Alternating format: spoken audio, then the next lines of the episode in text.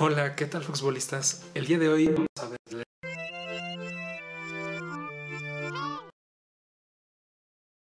Ah, el miedo. Todos nos hemos enfrentado a situaciones intimidantes dentro de una cancha. A veces es por la relevancia del partido al que vamos a participar, como aquella jornada de liga en la que puede definirse toda la temporada, o esa jornada de la eliminación directa en copa, en la que si no ganamos se acabó el torneo. Otras esa presión puede venir por el reto al que nos vamos a enfrentar, como cuando toca enfrentarse a ese equipo que se caracteriza por tener actuaciones destacadas de manera consistente. También están esos escenarios en los cuales esa presión, esa responsabilidad se apoderan de nosotros, porque tenemos ante sí mismo una oportunidad de cambiar el partido por ejemplo, cuando toca atajar ese penal importantísimo, o cuando te asignan para tirar el tiro libre que puede definir el partido. También hay factores que intensifican esas sensaciones y que no podemos ignorar de cara a resolver la situación que se nos presenta. Puede resultar muy intimidante el tener un entrenador gritón que te está regañando todo el partido ¿O qué me dices de aquellos juegos de visitante en los que te tocaba ir a la cancha o a la escuela del rival? Pero afrontémoslo. No importa si somos principiantes, profesionales, si somos niños, si somos jóvenes, adultos, si somos hombres o mujeres. Todos, absolutamente todos, sentimos miedo. ¿Y sabes qué? Me da mucho gusto, porque todos tenemos muy arraigado ese miedo dentro de nosotros. Forma parte de ese diseño, ese sistema biológico, el cual somos los seres humanos. Y es el mismo que nos ha permitido sobrevivir hasta la actualidad. Porque el miedo es uno de nuestros principales factores de defensa. Pero es aquí donde quiero hacer la primera diferenciación entre los tipos de miedo. Primero tenemos el pánico, el terror, después el miedo fundamentado y por último el miedo que no tiene fundamentos. Veamos qué herramientas tenemos para afrontar estos tres tipos de miedo. Primero, los episodios de pánico. Si tú experimentas el mismísimo terror de una manera incontrolable, inexplicable y frecuente, pues quizá padezcas alguna condición muy particular y en estos casos te animo a que consultes a un especialista. Así que para este video y busca ayuda. Segundo, tenemos esos casos en los que el miedo tiene fundamentos.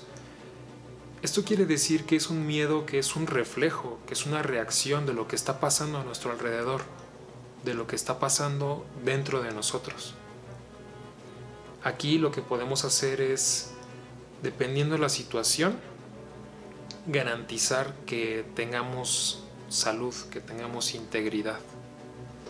Por ejemplo, si estás en una cancha llena de vidrios y piedras y te da miedo caerte, rasparte, cortarte, si tienes condiciones atmosféricas muy difíciles como una tormenta eléctrica, o si por ejemplo detectas que tu corazón se sale de tu pecho, que no puedes respirar, que te ahogas, que te mareas, detente en ese mismo momento y olvídate del fútbol.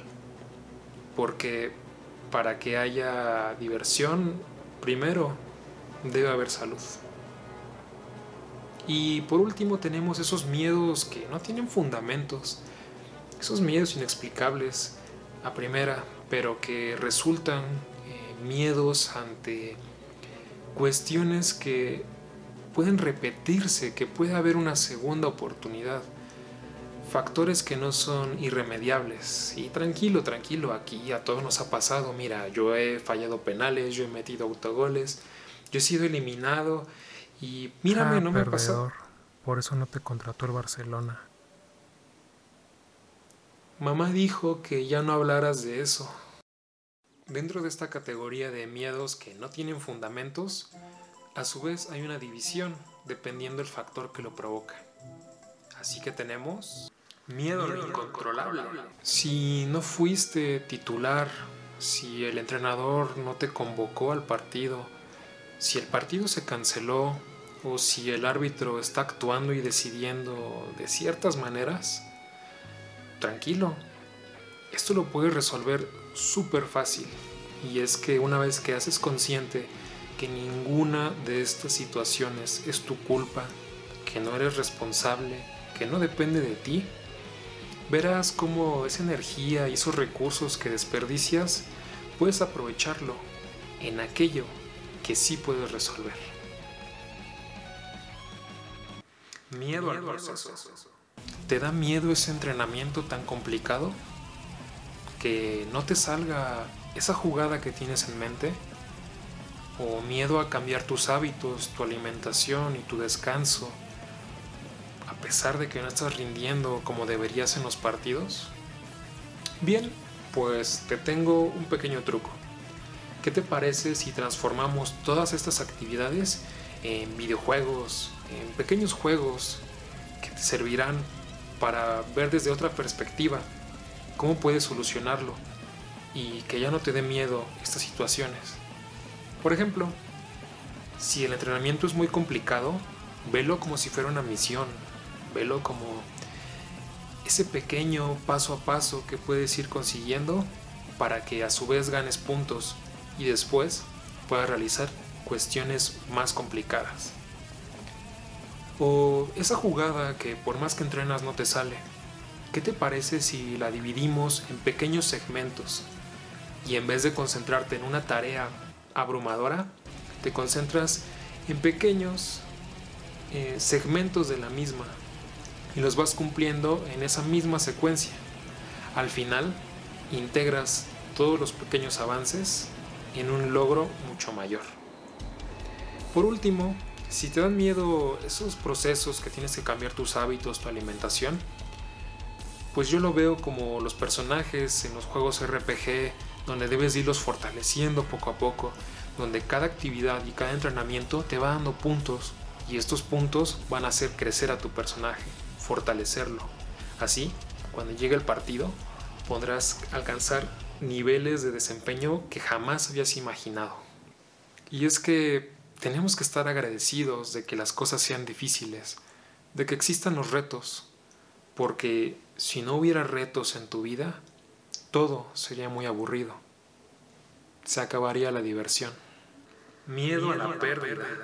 Si lo que te da miedo es perder un partido, perder un torneo, o perder tu lugar de titular en la alineación, pues en estos casos lo que debemos hacer es enfocar todos nuestros recursos mentales en aquello que podemos conseguir, en lo que podemos obtener si nos atrevemos a afrontar dicho miedo. Quizá el rival sea muy complicado, pero si les ganamos pasaremos a la siguiente ronda. O quizá tus compañeros estén avanzando y aprendiendo cosas nuevas pero si al mismo tiempo tú les haces frente, mantendrás tu lugar en la alineación y seguirás siendo un jugador vital para tu equipo. Así que concentrémonos en lo que sí podemos alcanzar y pues como última opción podemos pensar en aquello que nos estamos perdiendo, en todo lo que nos privamos por no atrevernos. Miedo, al fracaso. Este probablemente sea el miedo más común y el que todos hemos vivido alguna vez en nuestra vida futbolística. Nos da miedo fallar, nos da miedo que se burlen de nosotros, nos da miedo perder nuestro estatus. Pero yo te invito a que lo veas mucho más allá, porque ¿conoces algún futbolista que nunca haya cometido ningún error? Si incluso Messi, si Cristiano Ronaldo se han equivocado, ¿qué nos espera a nosotros los mortales? Así que la solución es muy muy simple. Primero, debes de imaginar el peor escenario posible. Y te reto a que no importa el escenario que imagines, siempre habrá una segunda oportunidad. Y Una vez que identificamos esa segunda oportunidad, vamos a dar toda nuestra mejor versión posible para que no sea necesario ocuparla y garanticemos nuestro éxito desde la primera ocasión. Ahora, estoy totalmente consciente de que te acabo de dar muchísima información y que tener todos estos datos y todos estos elementos en la cabeza todo el tiempo puede ser muy complicado. Pero tranquilo, que aquí yo estoy para ayudarte. Así que te voy a dar el sencillo método de solo cuatro pasos que puedes aplicar de manera general a todos estos pequeños miedos que te van surgiendo durante los partidos de fútbol. Esta técnica se llama deseocionante. Saludos, Romo. 1. Aprende a diferenciar del miedo que te pone en riesgo a ese miedo emocionante que te presenta un reto, una adversidad. 2. Al mismo tiempo, ese reto emocionante y su miedo que hay detrás es la contraparte de un deseo, de algo que tú buscas, ya sea conseguir o no perder. 3. Vamos a concentrar toda nuestra energía, nuestra atención y nuestro desempeño en esa parte que sea emocionante y que persiga nuestro deseo. Y 4. ¿Qué esperas? Pasa la acción y hazlo, porque sólo así podrás alcanzarlo, podrás superar, podrás ganar. Y si no lo consigues, pues a veces no será fácil, pero piénsalo, cada vez estarás más cerca de llegar a lo que tú pretendes.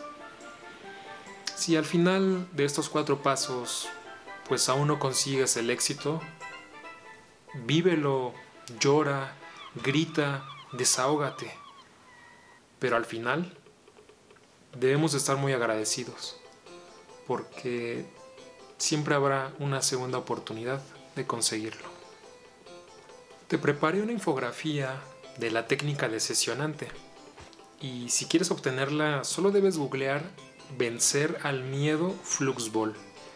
La encontrarás en mi página y de ahí podrás descargarla de manera gratuita.